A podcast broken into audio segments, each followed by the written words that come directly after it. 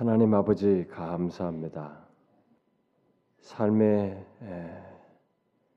이 고단함들이 있고 또 뭔가 우리의 삶에 하루하루 감당하는 일 속에서 지친 것들이 있지만 예수 그리스도 안에서 참 소망이 있고 우리의 영원한 구원이 있어서 오늘 또 예수 그리스도의 그 은혜를 힘입어 이 자리에 나왔습니다. 하나님이여 이 시간 각 사람의 심령을 주장하셔서 참 이 인생 하루하루 동안 우리의 모든 것을 아시고 인도하시는 하나님 오늘을 주시고 이끌어 주셔서 하나님께 기도하며 교통할 수 있는 특권과 기회를 주신 하나님께 우리가 마음을 다해서 기도하는 중에 은혜를 덧입게 하여 주옵소서. 주님의 말씀이 우리의 심령에 박히고 그런 주의 말씀의 근거에서 하나님에 대한 강한 신뢰를 가지고 함께 아래는 복된 시간 되게 하옵소서. 한 사람도 제외되지 않게 저들을 다 은혜 중에 붙들어 주옵소서. 예수 그리스도의 이름으로 기도하옵나이다. 아멘. 오늘부터 이제 누가복음으로 넘어갑니다. 자, 우리가 벌써 이, 이 금요일 날 시간에 어, 사사기로부터 시작해가지고 역사서를 다 끝내고 거의 한 장씩 복음서는 좀 달리했습니다만은 이제 신약 성경도 이제 마태 마가를 끝내고 이제 누가에 들어왔습니다. 누가를 끝내면 우리가 이제 누가가 연속해서 쓴 사도행전까지 나아가게 되겠는데 제가 아주 깊이 다루지는 않지만 뭐 주일 낮 예배에 많이 본문 강의를 한다면은 굉장히 교훈적인 것들을 뽑아 가지고 어, 굉장히 강조하면서 이 복음서가 주는 부유한 내용들을 많이 말하겠습니다만은 제가 여러분들이 이 시간에는 성경이 말하는 내용 그리고 성경을 보는 관점 어떻게 성경을 봐야 되느냐 너무 사람들이 성경을 주관적으로 보고 심지어 뭐 오늘날 이제 성경을 해석하는 방식조차도 우리들이 다 다 임의로 가 있어서 그런 것에 대해서 성경으로 어떻게 어떤 관점에서 봐야 되는지 예, 그런 것들을 주로 소개하는데 마침내 복음서의 이세 번째 요한복음은 좀 다르기 때문에 요한복음 별도로 제가 주일 낮 예배 시간에 강론할 것입니다. 이 마테마가 누가 공간복음이 이 역사적인 상황을 이렇게 함께 묶어서 다루고 있기 때문에 그렇게 하고 바로 이어서는 이제 사도행전으로 넘어갈 것입니다. 자 일단 읽어보고 이 얘기를 하도록 합시다. 누가복음 1장 1절부터 17절을 우리 한 절씩 교독을 하고 한 절씩 교독하겠습니다. 우리 중에 이루어진 사실에 대하여 처음부터 어, 처음부터 목격자와 말씀에 일꾼된 자들이 전하여 준 그대로 내력을 저술하려고 부술 든 사람이 많은 즉 그 모든 일을 근원부터 자세히 미루어 살핀 나도 데오빌러 각하에게 차례대로 써 보내는 것이 좋은 줄 알았노니 이는 각하가 알고 있는 바를 더 확실하게 하려 함이로다. 유대 왕 헤롯 때에 아비야 반열에 제사장 한 사람이 있었으니 이름은 사가랴요 그의 아내는 아론의 자손이니 이름은 엘리사벳이라. 이 두 사람이 하나님 앞에 의인이니 주의 모든 계명과 규례대로 흠이 없이 행하더라. 엘리사벳이 잉태를 못하므로 그들에게 자식이 없고 두 사람의 나이가 많더라. 마침 사가랴가 그 반열의 차례대로 하나님 앞에서 제사장의 직무를 행할세 제사장의 전례를 따라 제비를 뽑아 주의 성전에 들어가 분양하고 모든 백성은 그 분양하는 시간에 밖에서 기도하더니 주의 사자가 그에게 나타나 향단 우편에 선지라. 사가랴가 보고 놀라며 두려워하니 천사가 그에게 이르되 사가랴여 무서워하지 말라. 너의 간구함이 들린지라. 내 아내 엘리사벳이 네게 아들을 낳아 주리니 그의 이름을 요한이라 하라. 너도 기뻐하고 즐거워할 것이요. 많은 사람도 그의 태어남을 기뻐하리니 이는 그가 주 앞에 큰 자가 되며 포도주나 독한 술을 마시지 아니하며 모태로부터 성령의 충만함을 받아 이스라엘 자손을 주 곧 그들의 하나님께로 많이 돌아오게 하겠습니다. 다 읽습니다.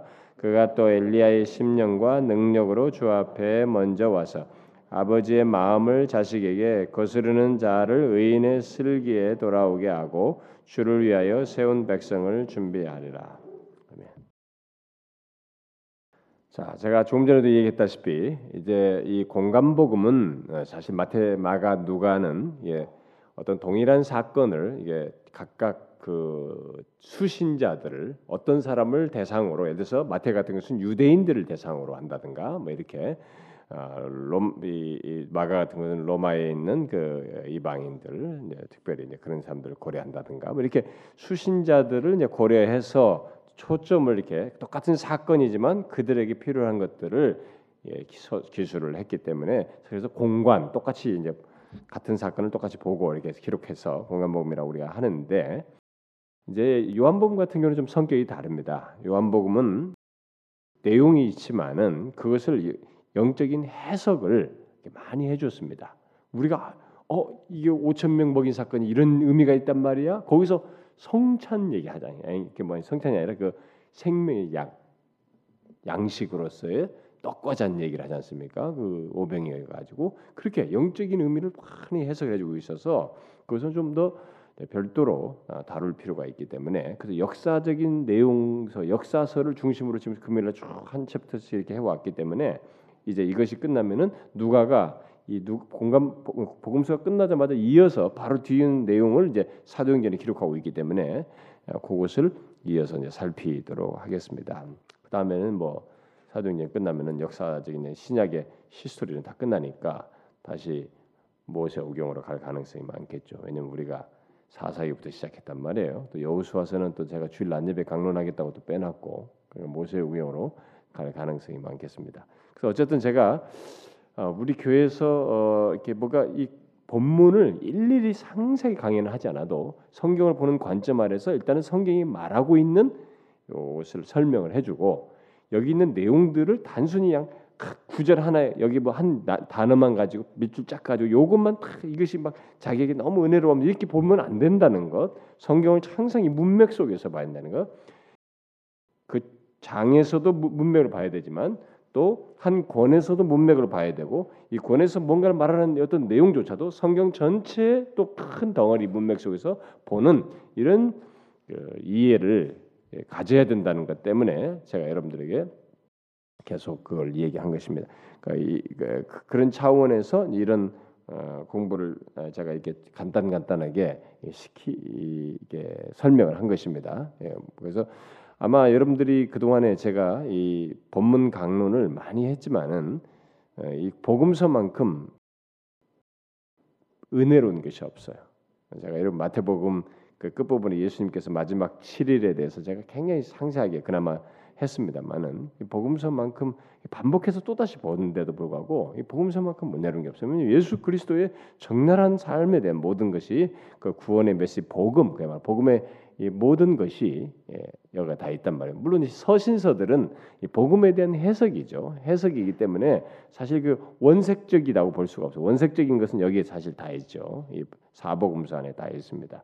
이런 내용을 반복해서 하지만은 여러분들이 항상 주의할 것은 성경을 볼 때 이 복음서를 읽을 때 우리가 참 어려서부터 읽기 아는 것이 복음서의 내용이 예수님께서 뭐 사마리아 여인을 어떻게 했다, 뭘 어쩌다, 예수님께서 뭐 묻는 병을 고쳤다, 뭘 고쳤다 이런 얘기를 하도 많이 듣다 보니까 이 복음서의 내용을 자꾸 지식적으로 알아들어요. 그렇지 않고 이 복음서는 반복해서 들어도 그리고 이각 어, 각 복음서가 말해주듯이 다르게 똑같은 사건을 이렇게 강조하듯이 계속 반복해서 들어도 이것이 우리에게 이 복음이 주는 유익, 은혜가 계속 있어야 한다는 것입니다. 만약 그런 것이 있지 않을 때는 보통 우리 자신이 문제라는 거죠. 성경이 문제가 아니라 우리 자신들에게 영적 상태에 문제가 있다는 것을 아셔야 한다는 것입니다. 그래서 제가 여러분들에게 그 동안에 이 시간을 통해서 그 많은 권수를 금요 시간에 했습니다만은 이 시간을 통해서 여러분들 성경을 보는 관점은 이렇게 시각이 있잖아요. 성경 보는 시각. 이것을 확고하게 배우셔야 됩니다. 성경이 뭐라고 말했는 좋지만은 제가 그걸 굉장히 중요시 여기면서 강조했기 때문에 성경을 보는 관점을 잘 가지셔야 돼요. 왜냐하면 이것이 빗나가기 때문에 사람들이 어, 성경이 말했어.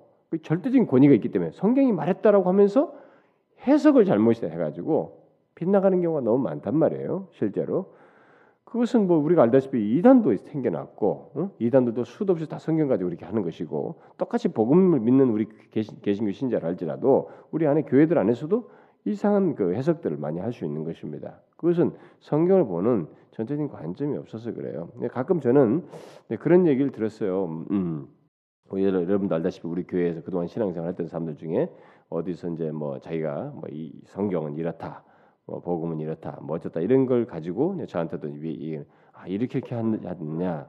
근데 그 하나밖에 또 모르는 거예요. 응? 뭘할 때. 여러분 제가 뭘 말할 때는 굉장히 포괄적이고 총체적인 그 그림을 가지고 어떤 걸 말할 때가 많고 또 지금 이 얘기를 할 때는 지금 이 얘기를 할 뿐이에요. 이것은 앞에서 말한 것의 연장선상에 연결고리에서 뭘 말하는 것입니다. 근데 사람들은 그 몇 번 얘기한 것만 가지고 또 이렇게 아 이거 이게 아니다. 자기가 뭘 하나 아는 것을 가지고 이제 사실 대입을 시키는 경우가 많아요. 근데 그런 것은 제가 몇 차례 경험을 했지만은 예외 없이 치우쳐요. 예외 없이 치우칩니다. 예, 제가 어, 여러분들에게 자랑 삼아서 말하는 건 아니고요. 저도 신학을 하고 이렇게 지금까지 수동 유학까지 하면서 이렇게 했지만은 저조차도 세월이 지나면서 보완이 돼요. 음? 계속 또 넓어지고 또 다시 아 이게 이렇구나. 계속 더 성숙해지고 발전해 나가고 있어요. 저 자신조차도. 그래서 우리가 함부로 이 과정 있는 사람을 함 부로 정죄해서는 안 됩니다. 이 사람도 아직 몰라서 그렇고 더 배우고 더 깨닫고 지를 깨달으면 더 성숙해질 거라고 생각하면서 긍정적으로 볼 필요가 있어요. 그러나 많이 어떤 사람이 이것만이 옳다라고 하면서 배울 생각도 않고 고칠 생각하고 이게 배울 것도 없이 그것만 딱 고집하면 되면은 이때는 문제가 돼요. 그러나 저희 지난날의 경험을 보게 되면은 이게 계속 진리를 통해서 이게 더 포괄적으로 좀 더 균형 있게 알아가게 돼요. 사실 어, 뭐 신학만 11년을 했지만은 유학까지 합쳐 11년 했지만 사실 저는 조금밖에 몰라 모르다 모른다라고밖에 말할 수가 없어요. 진짜로 그렇습니다. 제가 여러분들 뭐 교만한 게 아니고 그러니까 또 보면서 또 깨닫고 또 깨달아요. 음, 그러니까 우리는 이제 그런 태도를 꼭 견지해야 됩니다. 음? 그래서 제가 주일 낮 예배 그러니까 우리 교회에서 제일 문제가 되는 사람들이 뭐냐면 주일 낮 예배만 오는 사람들이 사실은요. 그 사람들은 그거밖에 못 듣는 거예요. 그게 전부야. 그게 아니에요, 여러분. 제가 우리 지난번 소식지의 타픽에도 썼지만은 여러분들에게 항상 제가 신약과 구약, 언약과 율법과 복음, 음? 복음만은 얘기만 안 돼요. 율법과 복음을 같이 얘기한단 말이죠. 이런 것들, 어? 현재일 것과 장래일, 종말론적인 것과 현재일, 그다음에 하나님 나라 이런 모든 것을 다 종합적으로 섞어서 제가 균형 있게 나름대로 계속 하는 거예요, 여러분. 음? 그러니까 이런 것들을 할 때도 과거에 우리가 역사서면서 구약을 쭉 배웠지만 이제 신약에 와서 쭉 하면서 그때가 있으니까 또 이게 이제 의미가 더 있는 것이에요. 그러니까 어떤 것은 긴 시간을 거쳐서 이렇게 지나오는 것입니다. 그래서 제가 은혜 시리즈를 한 6개월 했기 때문에 은혜 바로 다른 것을 할 수 있었지만 은혜와 배교를 거기에 덧붙인 것이에요. 음? 이런 것처럼 여러분들이 이런 균형을 골고루 뭐 수요일 말씀이든 금요 말씀이든 주일 오후든 주일 낮 예배든 이렇게 다 균형이 있으니까 총체적으로 어, 말씀을 듣고 유익을 얻도록 그렇게 하셔야 됩니다. 이제 누가복음을 시작하면서 여러분들이 누가복음에서 이제 네, 계속 이 누가 저자가 말해주는 이제 어떤 관점 하나, 어떤 이해를 하나 가지고 있어야 됩니다. 누가는 뭐 여기 1절부터 이제 4절에서도 시각을 하지만은 누가는 우리가 직업상으로 의사입니다. 이 사람은 의사인데 의사이면서 동시에 이 사람은 역사가였습니다. 어? 역사가라고 봐요. 그래서 우리가 신학자들이 이걸 히스토리안 또 피올로지안 이렇게까지 말을 해요. 누가를. 왜냐하면 복음서 뒤가 사도행전까지 보면 굉장히 신학적인 이해도 있고 굉장한 사람이에요. 이 사람이요. 그러니까 우리가 바울이 마지막까지 누가를 부를 정도였거든요. 누가가 와라고 말해요. 그 누가가 옆에서 이 바울을 이렇게 medical care를 한 그런 것도 있겠지만은 바울도 사실은 뭐 남들 병 고치고 그런 사람이지만 자기는 몸에 질병이 있었단 말이에요. 그런 것들을 약함이 있었다. 그런 것을 돕는 일도 했겠지만은 사실상 누가가 옆에 있을 때 굉장히 영적인 교감을 많이 했습니다. 이 바울과 그래서 옆에서 그 누가는 바울로부터 모든 정보를 다 얻은 거예요. 여기서도 지금 나옵니다만은 처음부터 목격자와 말씀에 일꾼된 자들이 전하해 준 그대로 내력을 저술하려고 붓을 든 사람이 많았는데 지금 자기도 거기 한 사람이에요. 그 여기서 어떤 사람입니까? 처음부터 목격자예요. 예수님 처음부터 그 모든 걸 목격했던 사도들이잖아요. 바로 그들이에요. 그들은 다 그들은 말씀에 일꾼된 자들입니다. 거기에는 또 특별히 사도 바울 같은 사람이 아마 분명히 포함되어 있었을 거예요.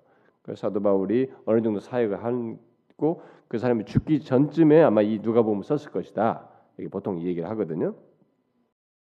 자, 그러니까 이 사람이 이런 것을 굉장히 주의 깊게 다 자료를 모집해서 저 예, 내력을 다 살폈고 그 모든 일을 근원부터 자세히 미루어 살핀 나도 굉장히 그 근원부터 상세히 살펴서 이것을 쓰게 된 것입니다. 모든 그 직접적인 그 목격자나 말씀의 일꾼들부터 다 그걸 긁고 그걸 가지고 그 자료들을 근원부터 자세히 미루어서 이 자료를 쓰는 것입니다. 근데 이게 성령께서 있는 사실 분명히 역사 속에 일어난 일들이고 주님의 입에서 나온 모든 말씀들이지만 그것을 요한복음이 말한 것처럼 다 기록한다면 지면으로 굉장히 모자란다 이거지. 이것은 아무것도 안 된다. 음? 감당하지 못할 것이다 이렇게 말했잖아요. 그런 것처럼 다 기록 못합니다. 그러나 성령께서 이런 자료들을 오류가 없도록 감동하셔서 기록하게 그걸 우리 영감이라고 합니다. inspiration이라고 그러죠. 하나님께서 그 우리 안에 저자에게 그걸 쓸 때 inspire 하시면 성령께서 감화 감동하셔서 쓰는데 오류가 없도록 이 내용들을 잘 활용토록 하셨단 말입니다. 그런데 이 사람이 쓸 때는 여기서 보면은 데오빌로라고 하는 사람이 나오는데 이 데오빌로라는 말은 데오가 우리가 하나님이잖아요. θεός 헬라 말로. 그러니까 하나님을 빌로는 필로. 예, 필로는 이게 사랑하는 것이거든요. 그러니까 데오빌로는 사랑하는 의미상으로는 하나님을 사랑하는 사람이에요. 그러니까 어떤 의미상으로는 그런데 이게 하나님을 사랑하는 사람들을 지칭했다기보다는 아마 데오빌로라는 사람이 특정적으로 있어서 그 사람에게 이걸 썼다라고 일반적으로 봅니다. 근데 가카라고 한 것을 보면 공직에 있었던 사람으로 보여집니다. 이 사람에게 이제 일차적으로 이런 내용을 쓰는데 그래서 이 목적이 나오죠. 이 각하가 알고 있는 바를 더 확실하게 하기 위해서, 그러니까 데오빌로의 믿음을 견고케 하기 위해서 이것을 썼다고 이제 볼 수 있고 또 다른 하나는 뭐냐면 이 누가복음에서 이제 여러분들이 지금부터 쭉 읽으면서 함께 살피면서 생각할 것은 뭐냐면 누가복음은 예수님을 son of man으로 묘사해요. 인자 우리가 인자 인자라고 하죠.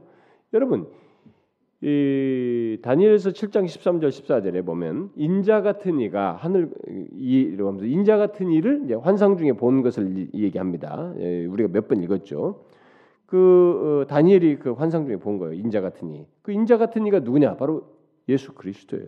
그 하나님이셨는데 그 하나님인데 자기는 인자 같은 이로 이제 본 거예요. 그럼 인자 같은 이가 그때부터 이미 예언적으로 묘사되는 바로 그 인자가 이제 오셔인 거예요 여기에 그 그분을 이제 인자로 묘사를 하면서 근데 특별히 인성을 얘기해요 하나님 Son of Man 인자 사람의 아들로서 이 땅에서 사역하신 그것을 특별히 강조합니다.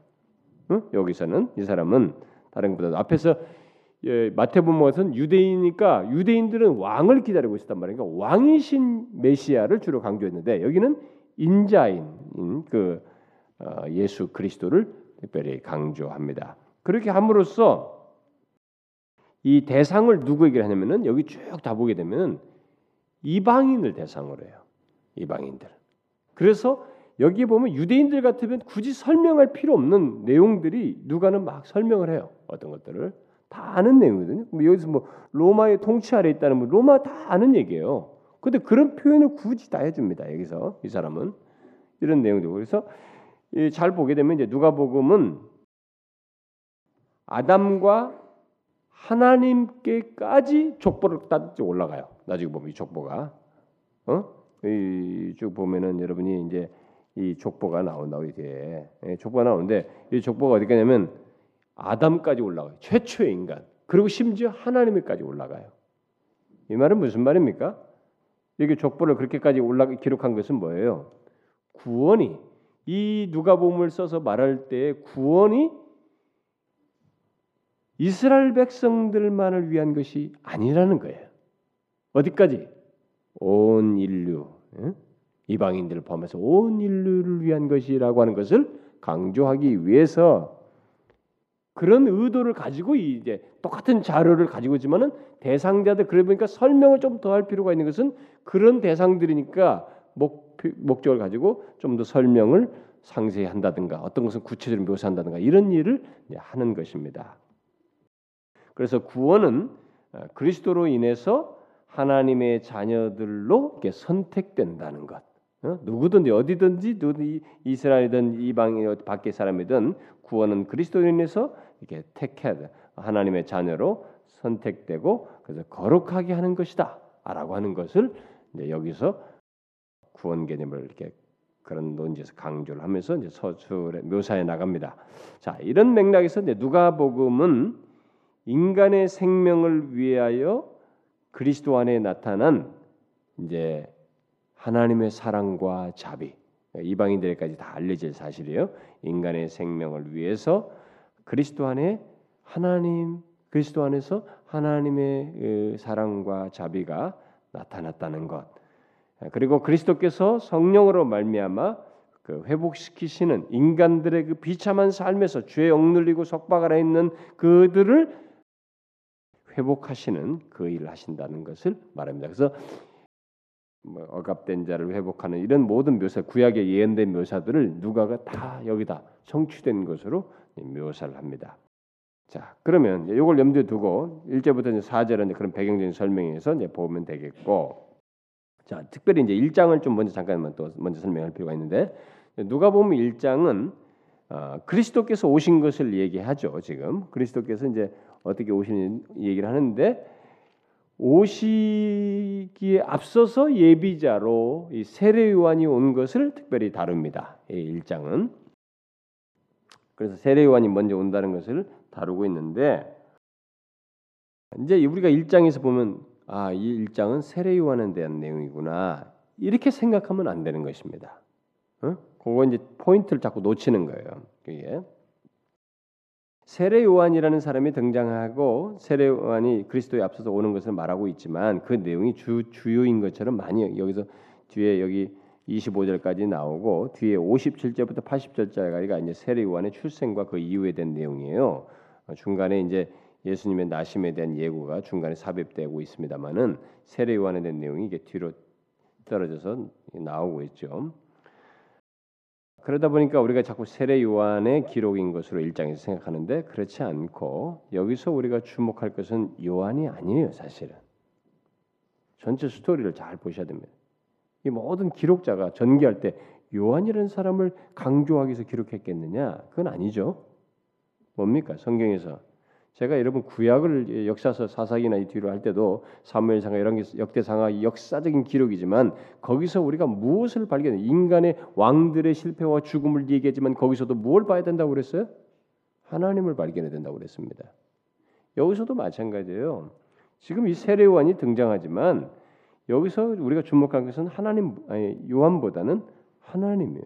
하나님의 이 인류를 구원하기 위해서 베푸시는 은혜를 하나님의 은혜로우심을 이렇게 세례요한인 사람이라는 사람을 예비해서 이런 일을 진행하고 있다고 하는 것을 봐야 되는 것입니다. 응? 세례요한이라는 사람이 어, 야 놀랍게 등장했고 이 사람이 게 기적으로 났구나, 노산에 났구나 이게 아니에요. 우리의 구원을 위한 하나님의 예비하심의 설명거리예요 이게. 응? 우리의 구원을 위한 하나님의 은혜의 한 케이스로 등장하는 것입니다. 음? 그래서 그 사실을 예, 천사가 이름 지어준 요한이라고 해라 그랬잖아요. 요한이라고 해준 그 요한이라는 이름이 뜻이 바로 그것을 더 잘 시사합니다. 요한이라는 이 이름은 뜻이 뭐냐면은 주는 은혜로우시다. 요한이라는 사람이 바로 그걸 시사하는 거예요, 여러분. 그걸 증거하는 것이죠. 그걸 드러내는 존재로서 여기서 등장하고 있다는 것입니다. 따라서 여기 세례 요한의 출생을 말하는 내용에서 우리가 생각해야 할 초점은 하나님께서 오실 메시아 그 그리스도 안에서 인류에게 얼마나 은혜로우신가라는 거예요. 예수 그리스도 안에서 오실 예수 그리스도 안에서 하나님이 얼마나 인류를 향해서 은혜로우신가 주는 의로우시도다. 그것을 이 세례 요한의 출생에 관한 이 내용을 살피면서 중점 그것을 어, 가장 먼저 염두에 두고 어, 봐야 합니다. 자 이런 사실을 이제 생각하게 될 때 여기서 어, 우리는 이게 사가랴와 엘리사벳이라는 사람이 이제 설명되고 있죠. 이 부부에게 일어난 여러 가지 이제 특기할 만한 사건들, 뭐, 뭐, 뭐, 뭐 천사가 나타나고 그걸 경험하고 입이 벙어리가 되고 나중에 뒤에 보면 막 그렇습니다. 막 그러면서 늙은 사람이 애를 낳는 막 이런 장면이 나와요. 이런 그 특기할 만한 사건보다 아, 그리스도 안에서 나타나는 하나님의 은혜를 계속 주목해야 됩니다. 이 내용 속에서도 이런 스가랴의 사건과 이런 내용 속에서도 이 부부 사건에서도 마찬가지예요. 분명 세례 요한의 출생이 굉장히 놀랍고 기쁜 일이며 은혜로운 일이지만 세례 요한의 잉태로 인해서 강조되는 것은 세례 요한 자체가 아니에요. 놀라운 기적 자체가 아닙니다. 그가 거룩하신 분의 하나님의 은혜로 준비로 말미암아 우리를 구원하시기 위해서 오시는 그 거룩하신 분의 오심을 예비하는 자가 된다는 것을 말하고 있는 것이에요. 그것뿐이에요, 여러분. 그래서 나중에 우리가 요한복음에 가보면 그것을 나중에 다 증거해요. 세도 요한이. 그는 흥하여야 하고 나는 쇠하여야 할 것이다. 이렇게 말하는 것입니다. 그게 세례 요한 통해서 원래 증거하고자 하는 메시지예요. 그가 그대로 말한 것입니다. 자, 이 사실을 염두에 두고 세례 요한에 관한 이제 그런 내용들을 오늘은 이제 17절까지만 뭐 25절까지 가면 좋겠는데 좀 많은 것 같아 17절까지만 아, 살펴보도록 하십시다. 그리고 25절까지 이어서 살피고 이 세례 요한에 대한 내용이 다시 57절부터 나오기 때문에 25절 다음에는 57절로 넘어가서 다음 주에 살피도록 하겠습니다. 그리고 중간 부분은 이제 그 다음에 이어서 살피도록. 어차피 세례 요한 얘기가 나왔을 때 그걸 마무리하는 게 좋을 것 같아서. 자 이제 이제 5절에서 7절을 보게 되면 하나님께서는 이스라엘 백성들을 언약 가운데서 이스라엘 백성들과 언약을 맺으시고 이스라엘 백성들을 자기 백성으로 삼으시고 선택해서 삼으시고 그들에게 수세기 동안에 자기 자신을 계시하셨어요. 나타내 보이셨습니다. 그러나 언약 안에 나타난 그 하나님의 구원은 이스라엘 백성들만을 위한 것은 아니었어요. 그들을 택하여서 자기 자신을 계시하셨지만은 하나님의 언약은 꼭 이스라엘 백성들만을 말하는 것은 아니었습니다. 모든 백성을 위한 것이었어요. 근데 이 과정이 그들에게 그들을 택해서 구약이라는 과정이 있었을 뿐이지 하나님께서 그 언약 안에서 나타낸 그 구원은 모든 백성들을 위한 것이었습니다. 바로 상하고 지친 영혼, 죄악으로 인해서 억눌리고 억압받고 멸망받아 그 죄악 아래 있는 눌린 자들을 위한 모든 죄인들을 위한 그들에게 구원을 주기 위해서 그 구원주를 통해서 치유하고 아, 구원하기 위해 살리시기 위해서 아, 맺은 언약 안에서의 그 구원이었습니다. 그러니까 그것이 이제 누가가 기술하는 거예요. 어? 바로 언약 안에 나타난 하나님의 구원은 이스라엘 넘어서서 이방인을 다 포함하는 거예요. 그들을 죄로부터 구원하는 것이다. 라는 것을 이제 아, 말을 해줘요. 그걸 이제 구약에서부터 나타냈습니다. 제가 서론적으로 잠깐 더 얘기하는 거예요. 그래서 하나님의 계획은 이, 이 세상의 죄인들을 구원하기 위해서 오시는 이 구세주 구세주를 이스라엘 백성들 가운데서 그들과 언약을 맺었으니까 그들 가운데서 그들의 후손으로서 태어나심으로써 네, 될 것이었습니다. 하나님의 계획은 네, 구원주인 메시아를 이스라엘 백성들 가운데서 탄생케 하심으로써 이루실 것이었어요. 이것을 구약에서 이스라엘 백성들의 예언을 많이 했습니다. 선지자들이 너희들 통해서 구원자가 올 것이다, 메시아가 올 것이다 예언을 했어요. 그러나 이스라엘 백성들은 수세기 동안에 그걸 기다렸지만 오지 않았어요. 그 메시아가 그 이전 시간 동안에 오지 않았고 또 그리스도께서 오시기 전에 특별히 몇 세기 동안은 최소한 말라기 이후에 약 400년 동안은 일체 그런 예언이 없었어요. 오신다, 뭐 이제 금방 다가왔다, 올 거다, 뭐 이런 예언이 갑자기 400년 동안 침묵했습니다. 이런 예언이 침묵되고 하나님 오시기 전에 이런 것들 그 선자를 통해서라든 어떤 도구를 통해서도 어? 백성들에게 새롭게 계시하는 일이 없었습니다. 그러니까 이제 그 우리가 그것을 중간기라고 하는데 그 뒤로부터 뭐 BC 한 이, 뭐 200년대 막 이때부터 뭐 200년대 100년대 이때부터 막 지금 캐톨릭에서 쓰고 있는 마카비서라든가 막 이런 그때 등장한 사람들이 막 써요. 그러니까 막 더 메시아를 기다리니까 막 그런 염원 속에서 성경적인 그런 구약의 어떤 그런 것을 뭐 메시아 사상에 대한 글을 가지고 막 글을 씁니다. 하나님께서 우리를 구원하실 것이다. 막 이런 글을. 근데 너무 경건하거든요. 그러니까 그것을 가지고 카톨릭 같은 데는 못 버리는 거예요. 그걸 정경으로 쓰는 것입니다. 근데 정경이 아니죠. 이미 200년대 신약의 구약은 이미 신약 시대가 있기 전부터 39권을 정경으로 인정했었기 때문에 신약이 27권을 이미 200년대에 초대 교회가 거의 결정을 해서 쓰고 있어 인정하고 있었어요. 음? 그렇기 때문에 그 이상은 안 되는데도 캐톨릭은 그걸 이제 못 벗어나죠. 자료들이 너무 좋기도 하고 그러니까 그래서 거기다 외경 이런 것들을 위경까지도 나중에 쓰고 막 그렇습니다. 지금도 지금 성경이 그들이 쓰는 공동번역 보면 그게 다 포함되어 있잖아요. 그런 거 있습니다. 그런데 이제 그런 역사가 왜 생겼냐면 아, 예언이 계속 있다가 탁 멈춰가니까 이게 400년이라는 기간이 너무 긴 거예요. 분명히 온다고 했는데 안 오는 거예요. 이 예언까지 되고 뭐 아무런 그런 계시도 없고 선제를 선제도 안 나타나고 말이죠. 그 마카비 그때 전사들이 이런 사람들은. 그럼 물론 선생들이 있었지만은 뭔가 전체적이지가 않아요. 계시가 일관성이 없는 뭐 동료는 되지만은 그러니까 이런 경험을 자기들이 합니다. 그러니까 어떤 그, 어, 그 메시아의 오심에 대한 이런 것도 없고 그러니까는 뭐 새롭게 계시되는 것도 없기 때문에 이스라엘 백성들 안에 이제 이런 기다리는 가운데서 뭔가 그 가졌던 소망이 점점 사그라듭니다. 음? 소망이 점점 사라져요. 그러나 그들 중에 소수이긴 하지만 그 백성들 가운데 여전히 믿음으로 주의 언약을 믿으면서 주의 언약을 따라 지키면서 약속이 성취될 길을 기다리면서 사는 사람들이 있었습니다. 우리가 나중에 보면 안나, 시몬 이런 사람이 있었죠. 여기에 이런 사람도 지금 포함되는 거예요. 이 세례요 세례관이 이제 아비로 등장하는 요 두 사람도 거기에 포함됐던 것입니다. 네, 그래서 등장하는 거예요 지금.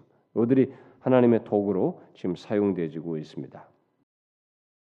그렇게 기다리면서 사는 자들이 있었는데 이제 마침내 모두가 소망이 다 있지만 소수만 그런 소망을 가지고 있을 그때 마침내 하나님의 때가 이르러서 그리스도가 오실 것을 이제 나타내시는 선행적인 이런 것부터 진행하시는 이 일이 이제 여기 5절 이하에서부터 전개되고 있습니다. 다른 데서는 바로 예수 그리스도 오심부터 얘기하는데 여기서는 세례요한의 오는 상세한 내용부터 마가는 아니 누가는 기록을 하고 있습니다.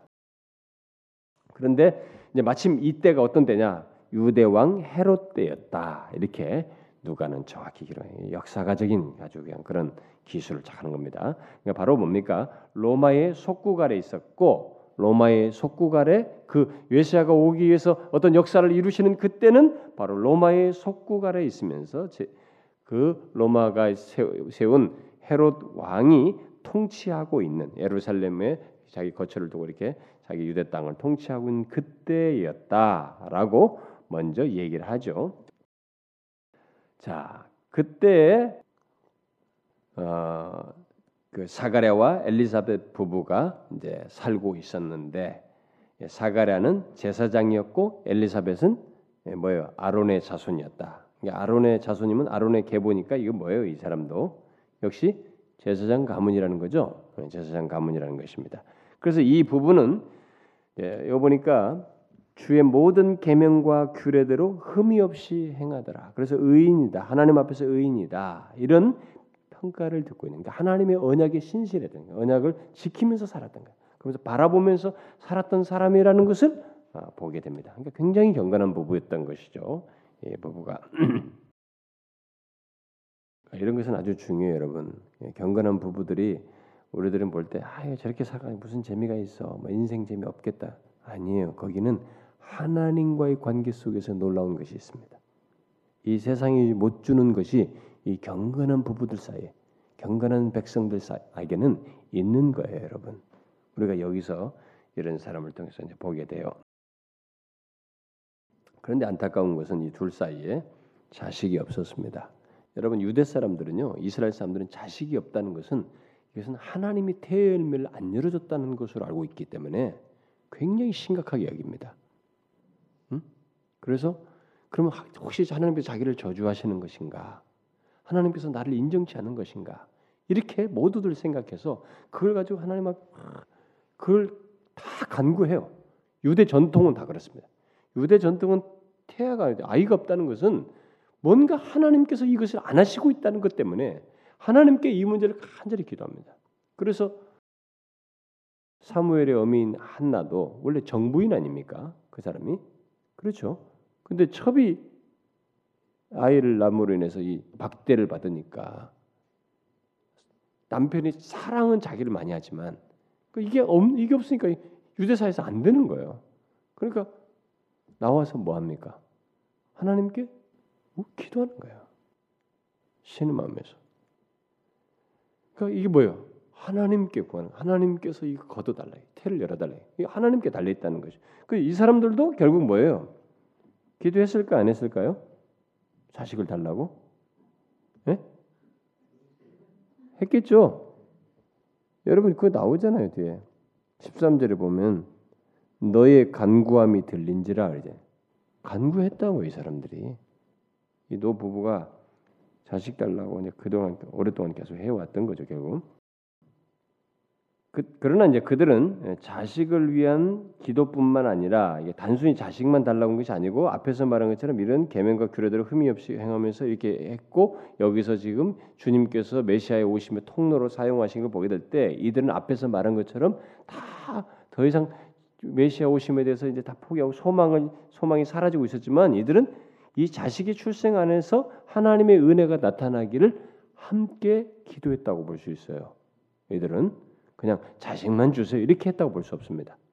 여기서 지금 등장하는 문맥은 이 사람이 소망이 다 사라져서 모두가 그걸 기대하지 않는 가운데서 이들은 그걸 가지고 있었던 거죠. 그런 기도를 하고 있었기 때문에 자식의 출생 안에서 하나님의 은혜가 나타나기를 함께 기도했다고 볼 수 있어요. 이것은요 우리들이 기도할 때 꼭 염두에 둘 사실입니다. 우리들은 하나님께 은사만 구하면 안 돼, 선물만 구하면 안 됩니다. 하나님께 뭔가를 필요를 구하고 은사를 구할 뿐만 아니라 그 은사를 인하여서 하나님의 은혜와 사랑이 함께 나타나기를 구해야 됩니다. 그것을 발견할 수 있어야 돼요. 만일 우리들이 하나님께 구하면서 하나님의 이 뭐예요? 은사. 내가 뭐 얻고자 하는 뭐 필요하든 하나님께 은사만 얻고 그것만 구하고 거기서만 끝나버리면 우리가 큰일 납니다, 여러분. 항상 은사를 구할 때는 하나님의 은혜와 사랑을 함께 발견해야 돼요. 함께 발견. 요 사람들이 그랬다는 것이죠. 우리가 역사적으로 이, 이 등, 이들이 뽑 여기 선출돼서 편택돼서 이렇게 사용되어진 걸 볼 때 그것이 바로 이들이 그랬을 것으로 어, 우리가 말을 하는 것입니다. 여러분과 제가 항상 그것을 염두에 둔가 여러분들이 뭔가 기도할 때 하나님의 은혜를 발견해야 됩니다. 뭔가 하나님께서 내가 구해서 뭔가 이걸 주십시오 할 때 이것이 응답될 때 꼭 하나님의 은혜와 사랑을 함께 발견해야 돼요. 그걸 같이 구하는 자가 돼야 됩니다. 구하고 또 반드시 그걸 같이 발견해야 돼요.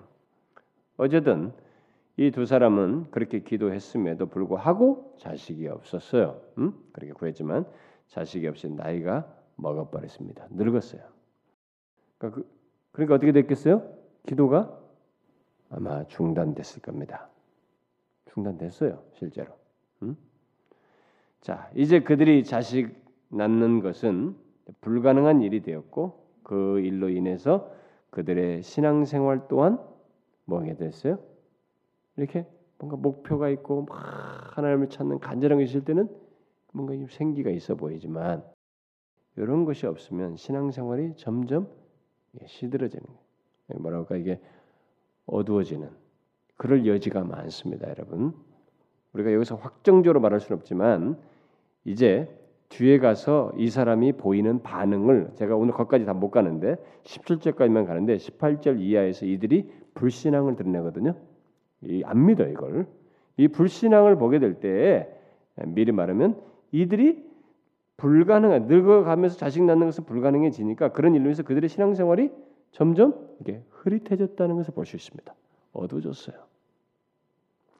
이것은요 우리가 잘 유념할 사실입니다. 우리가 이런 사실을 생각하게 될 때 주의 은혜 그 어, 구한 주의 은혜를 구하는 기도가 이게 멈추어서는 안 돼요.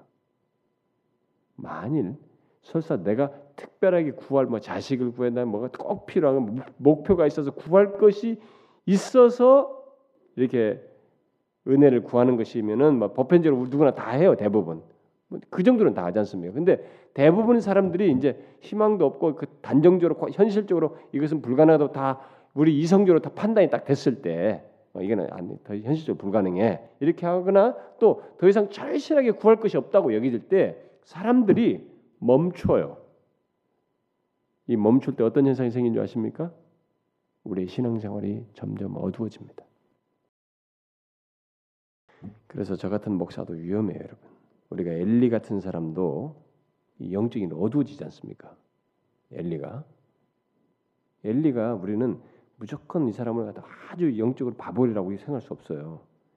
엘리도 체험이 있는 사람, 뭔가 있었 아, 는 경험이 있었던 사람. 그러니까 두 번, 세 번째는 아, 저를 불렀습니까라고 했을 때 나중에 내가 여기 있나이다고 말해라.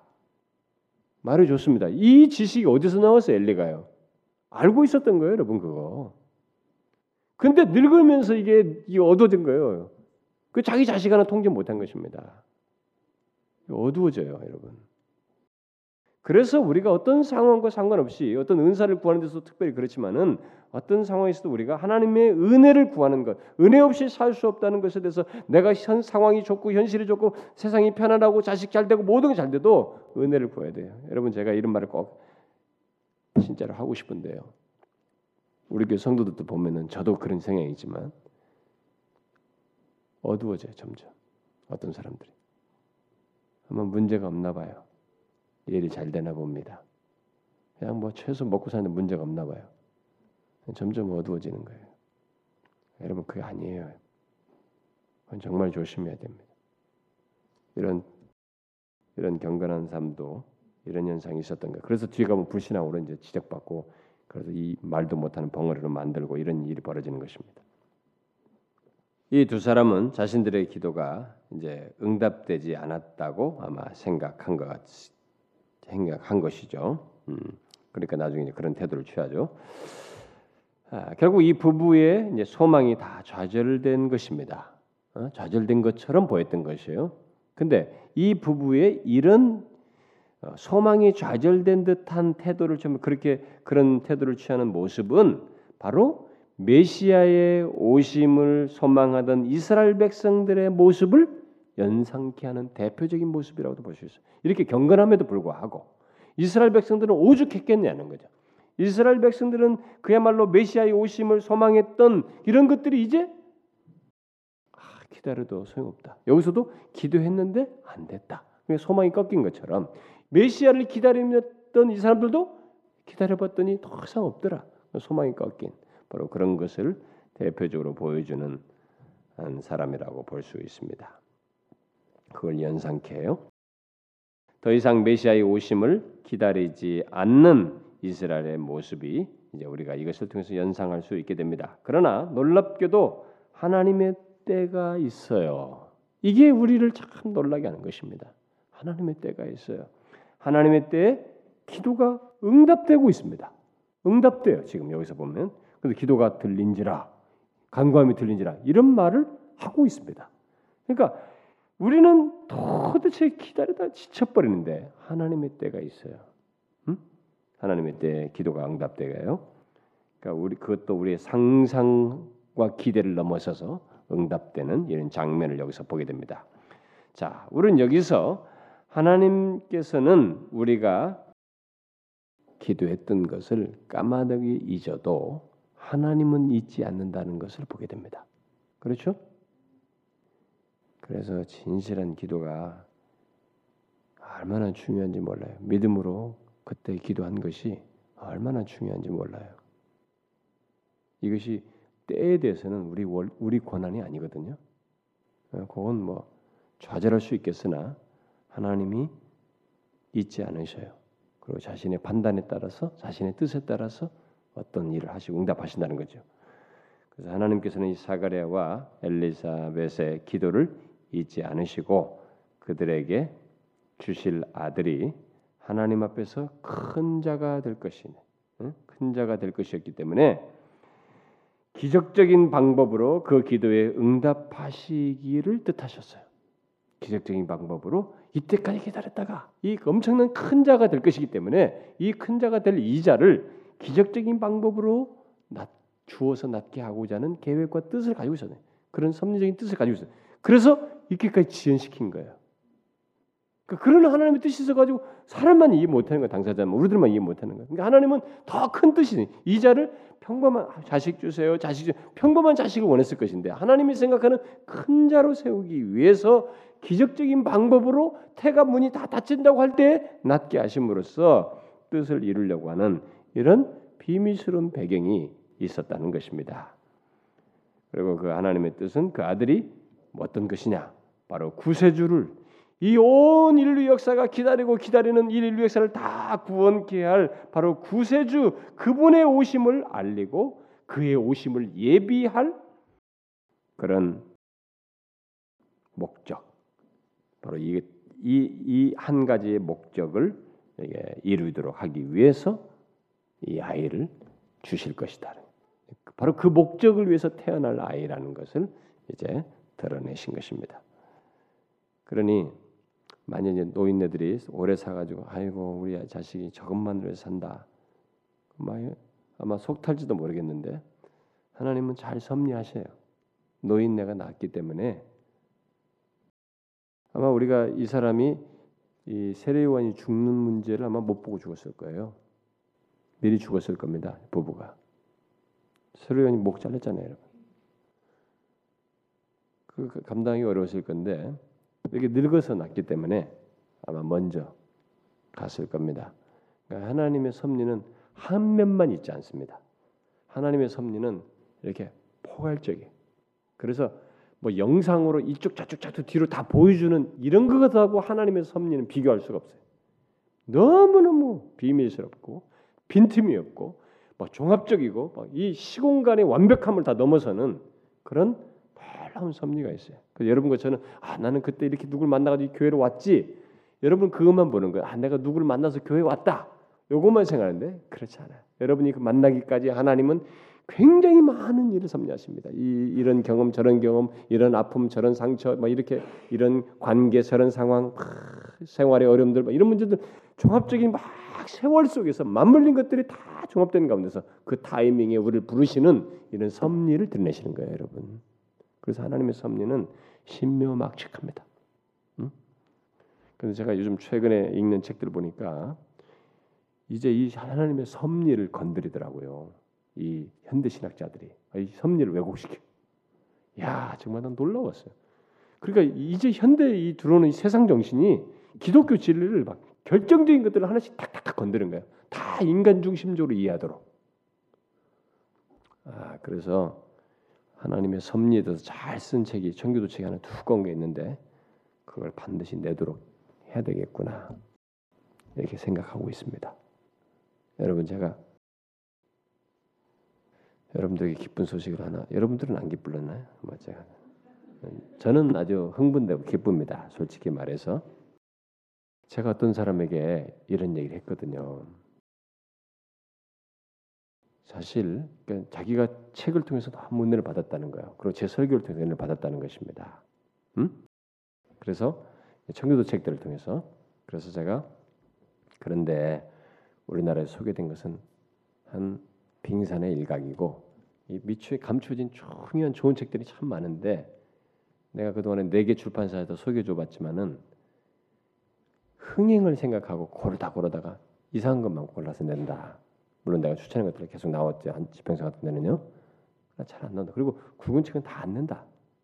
그래서 나는 한국 교회에 읽을 사람, 어? 유익 얻을 사람을 위해서 그리고 그런 목사들과 신학생들이라도 그런 걸 좀 읽도록 하기 위해서라도 이런 굵은 책들이 좀 나오면 좋겠다. 어? 영리에 상관없이 이것도 참 중요한 선교다. 근데 어떤 분이 제가 여기에 일부를 동참하겠습니다. 라고 저에게 말해줬어요. 그럼 헌금을 했습니다. 꾸준히 유익이 나는 대로 헌금을 하겠습니다. 그러니까 저한테 통장 하나를 주었어요. 돈을 좀 넣어가지고 꾸준히 넣고 있습니다. 최근에 벌어진 일이죠. 그래서 제가 출판사에다가 일단 시켰습니다. 한 출판사 감당 못하게 돼서 제가 한 출판사에다가 하니까 막 얼씨구 좋다해요. 그래서 책은 내가 선정할 것 선정하겠다고 말했고 그 대신 내가 서문은 써주겠다. 그러나 번역비는 우리가 다 된다. 그다음에 제작비와 당신들 판매 수익은 당신 내가 얻어라 이렇게 한 겁니다. 그래서 막 그쪽에서 막 너무 좋다고 그래요. 그것도 굵은 책인데 한 권당 여러분들이 가지고 있는 읽는 책에 한 1,500페이지 되는 분량입니다. 그 정도 분량이 되는 굵은 책들을 내는 것입니다. 1,500페이지 나오려면 그 사람이 책 한 권 낼 때 번역비를 1,500만 원에서 2천만 원씩 내야 된다는 얘기예요. 그걸 내겠다는 겁니다. 제가 굉장히 흥분돼 가지고 어제도 설교 준비하다가 배부르면 서재가에 가지고 막 굵은 거 다 빼 싸놨어요. 배를 시켜야 되니까 책상에 내보니까 막막 싸놨어요. 어제도 또 책도 뒤지다가 또 이거 빼놓고 저거 빼놓고 저 혼자 흥분하는 거죠. 예? 저는 막 너무 행복해가지고 좋아가지고 야 이것이 한국 교회 성도들에게 혹시라도 읽혀지면 어떻게 섭리에 된 책 하나가 청교도 제 좋아하는 책인데 그걸 좀 번역을 하려고 그래 시키려고 그러면 나중에 여러분 하나님의 섭리가 얼마나 비밀스러운지 모릅니다. 예? 황홀합니다, 여러분. 하나님의 섭리에서 알게 되면 여기 보세요.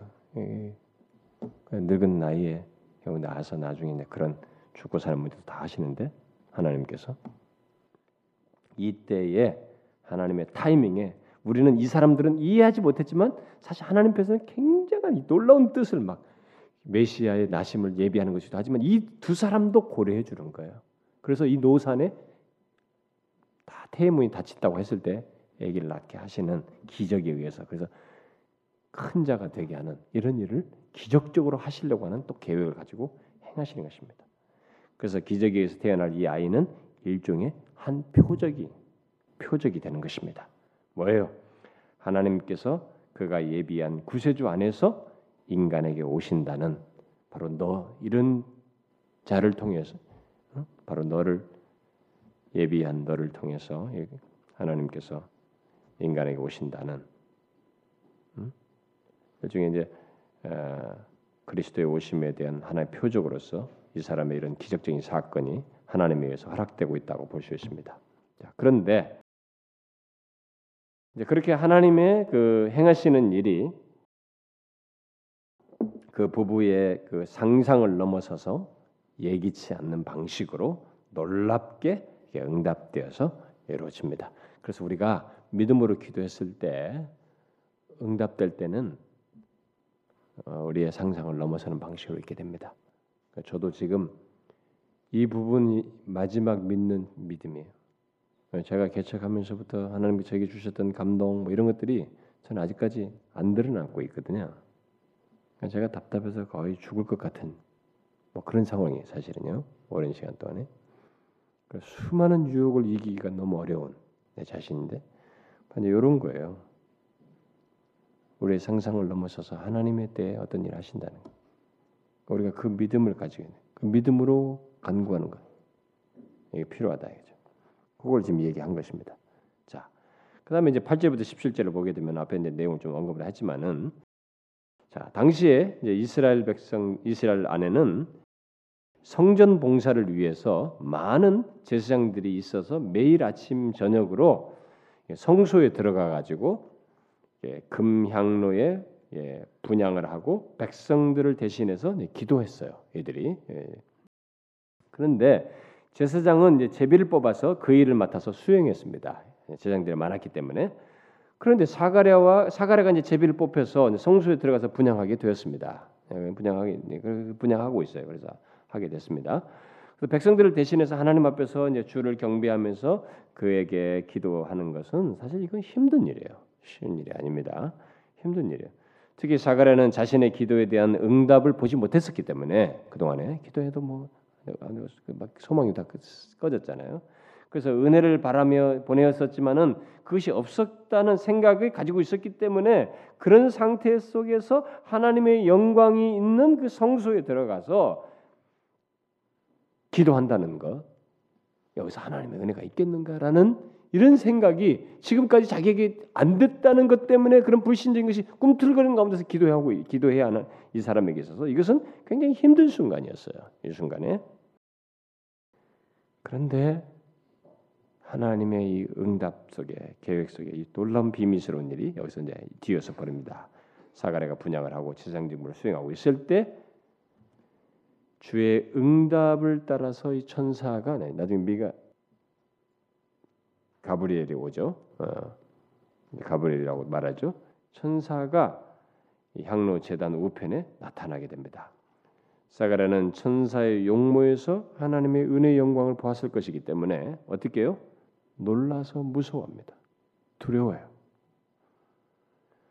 그러자 천사가 무서워 말라. 죄 가운데 있는 우리들은 이런 하나님의 영광이 어떤 현현 같은 것을 유사한 그런 것을 보게 될 때 이런 것을 경험해. 그래서 가끔 하나님 체험했던 사람들이 막 내가 하나님 체험했는데 막 아, 너무 행복했다. 그거 의심스러워요. 사단이 오히려 광명의 천사로 나타나고 우리를 싹 위로할 때 오히려 기분 좋게 할지 모르겠는데 진짜 하나님의 임재 현현 앞에 서면은 성경에 있는 모든 케이스들이 다 두렵고 떨었어요. 근데 오늘날은 다 경험할 때막 광명을 봤는데 너무 행복하고 막 너무 좋아서 춤을 췄다는데 이거 진짜 이게 어떻게 된 거야? 어? 마귀의 조작물을 봤나? 그래서 환상봤다는 사람은 대부분 믿으면 안 돼요, 여러분. 거짓말의 확률이 굉장히 높습니다. 오늘날 사람들. 그들의 간증이 너무 성경과 안 맞아요. 어? 다 두렵고 떨었거든요. 하나님의 현현 이런 것들. 왜냐면 우리가 죄성 가지고 있고 그 거룩하신 임재를 의식하기 때문에 그게 피할 수 없이 일어나거든요. 근데 거기서 뭐 행복하고 좋아하고 난리쳤다는데 그게 어찌 된 건지 모르겠어요. 그래서 무서워 말라. 이 사람 똑같이 말. 우리가 나중에 보면 뒤에 여기 마리아에게도 무서워 말라. 똑같이. 마리아도 똑같이 경험을 합니다. 그러면서 그의 기도가 응답됐다고 말합니다. 그래서 곧 그의 아내 엘리사벳이 아들을 낳게 될 것이라고 이제 말을 하면서 그 아들의 이름을 요한 곧 주는 은혜로우시다라고 하라고 가르쳐 줘요. 음?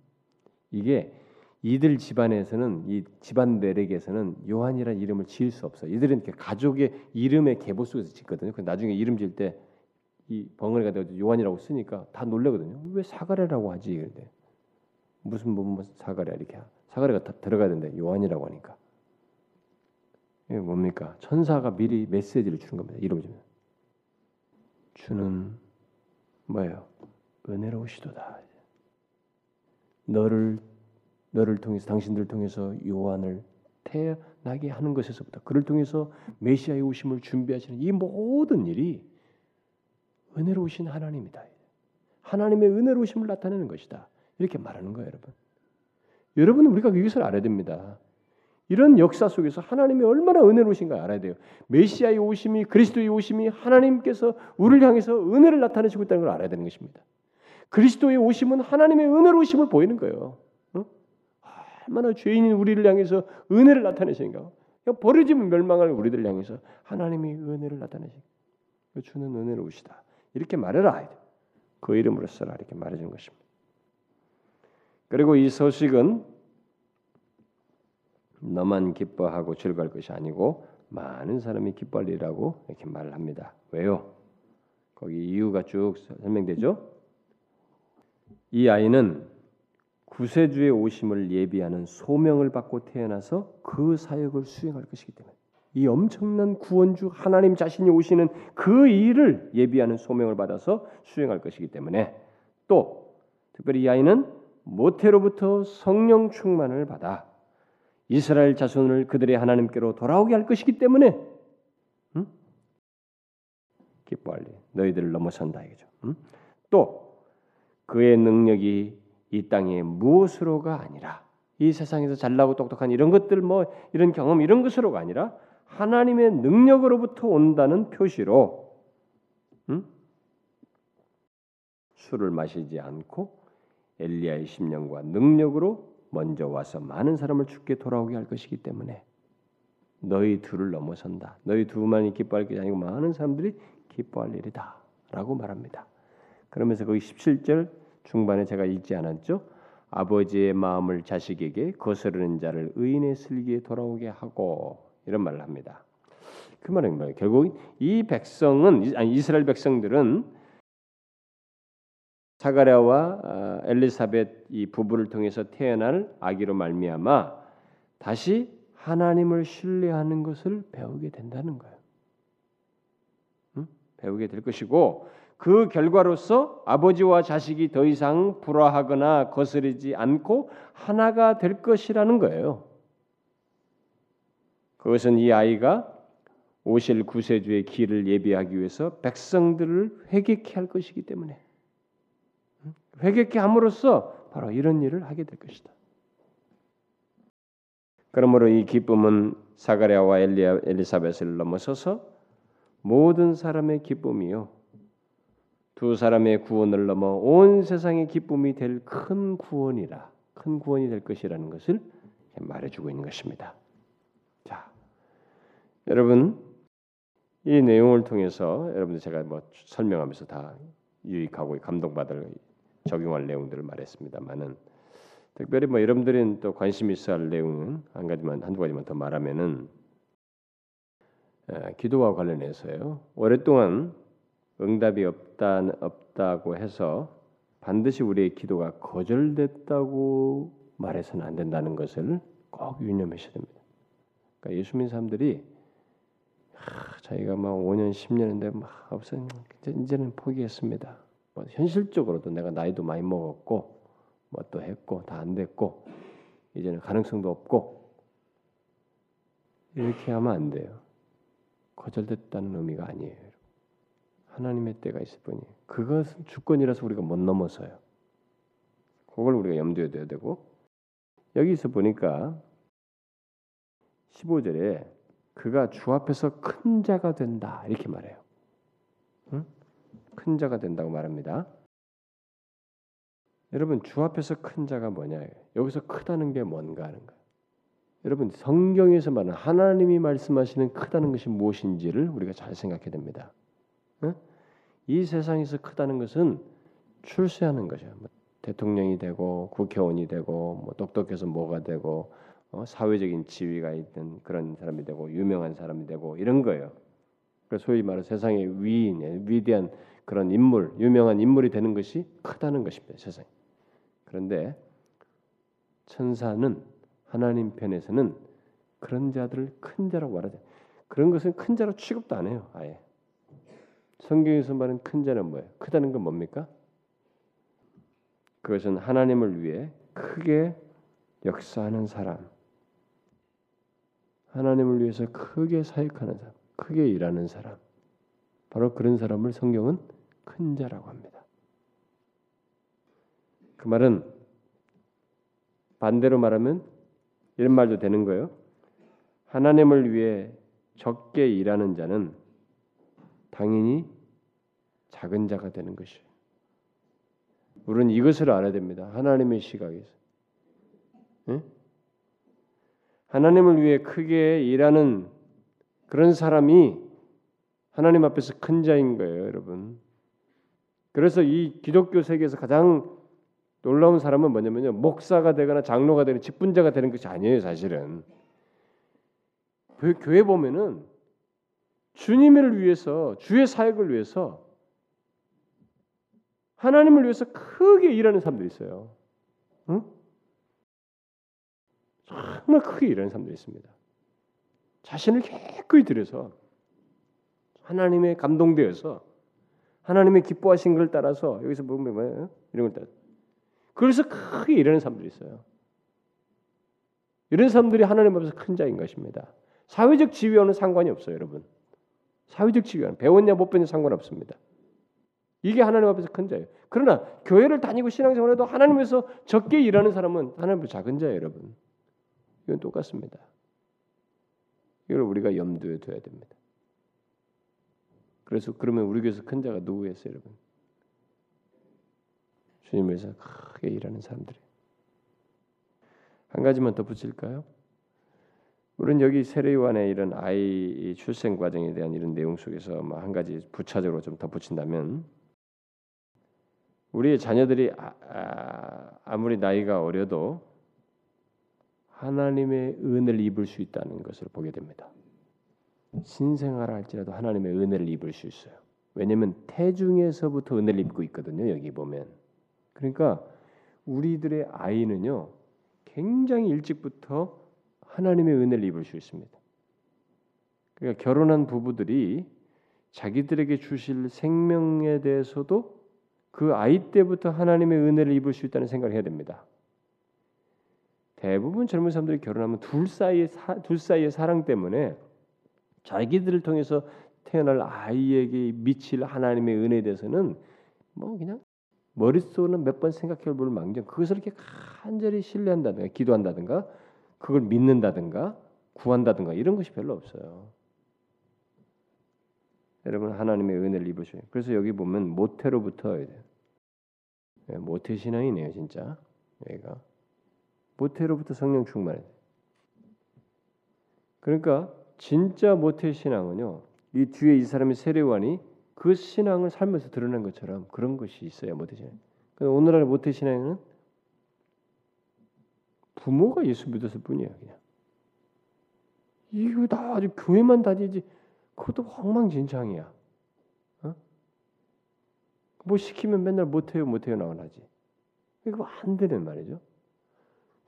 뭐 부모님 때부터 어렸을 때부터 예수 믿었다면 좀 이거 다 주님의 일을 하면 아 저는 그거 못해요. 그게 트레이드 마크가 돼버렸다. 아니에요, 여러분. 세례요한의 삶이 어땠습니까? 정말 모태로부터 은혜를 입은 자답게 은혜 아래서 살고 은혜를 쫓아서 살았습니다. 그거예요. 그래서 여러분들의 아이들을 이 어린 아이 때부터 하나님의 은혜를 입을 수 있다는 걸 기억하시고 구하세요. 아시겠죠, 여러분? 예? 예. 기도합시다. 하나님 아버지 감사합니다. 오늘 우리가 주님의 은혜로 이 자리에 나와서 주의 말씀 듣고 함께 기도합니다. 참 우리들이 주의 은혜 없이 살 수 없는 저희들인데 이미 우리에게 확고한 은혜를 메시아 독생자 예수 그리스도를 보내심으로써 우리에게 드러내어 주시고 정령 하나님은 은혜로우시다는 것을 우리에게 밝히 알게 하시고 또 그것의 혜택자로서 살게 하여 주시니 감사합니다. 주님이여 이 땅에 사는 날 동안에 은혜 입은 자로서 주님의 말씀과 뜻을 구하며 살아가는 저희들이 되게 해 주시고 하나님께서 우리의 믿음의 간구를 저버리지 아니하시고 자신의 뜻을 따라서 판단하시며 거절하기보다는 하나님의 뜻을 따라서 결정하신다는 것을 기억하고 인내하며 주께 대한 소망을 잃지 않냐고 살아가는 저희들 되게 하여 주옵소서. 우리 교회에 대한 소망, 우리 개인의 소망, 가정에 대한 하나님의 우리 가족들을 향한 하나님의 소망을 품고 믿음으로 기도하며 나아가는 저희들 되게 하여 주옵소서. 하나님 앞에서 큰 자들이 될 수 있도록 정말 주님의 사역을 크게 감당하면서 살아가는 저희들 되게 하여 주시고 주님의 이 땅에 사는 날 동안에 하나님이 우리를 통해서 일하시고자 하고 뜻하시며 많은 영혼들을 구원하고 주님의 선하심과 은혜로우심을 증가하기를 원하신 걸 기억하고 여기에 귀 쓰임 받는 저희들 되게 하여 주옵소서. 오늘도 하나님이여 조국 교회와 이 나라의 민족 특별히 내일 모레 하나님이여 이 복음 잔치의 영혼들을 보내사 구원해 주시기를 하나님 앞에 간절히 구하여 싸움에 우리의 기도를 들으시고 말씀을 전하는 저에게도 하나님이여 적절한 말씀의 부유함들을 주시고 감화 감동하실 뿐만 아니라 참여하는 자들의 마음을 열어 주셔서 모두가 하나님의 음성을 듣고 굴복하여 이 복음의 능력으로 말미암아 예수 그리스도를 만나며 그분께 굴복하게 되는 놀라운 은혜의 역사가 있게 하여 주옵소서. 정, 정령 복음의 복음 잔치가 되어 우리가 모두가 이 복음으로 인한 부유함과 은혜를 누리는 복된 시간 되게 하여 주옵소서. 하나님의 우리 교회 어린 아이들을 주님의 이 일찍부터 저들이 예수 그리스도를 알고 은혜를 힘입고 성령 충만하여 하나님의 그 은혜의 자녀들로 자랄 수 있도록 또 그렇게 양육할 사역자들과 리더들을 붙이시고 인도해 주시옵소서.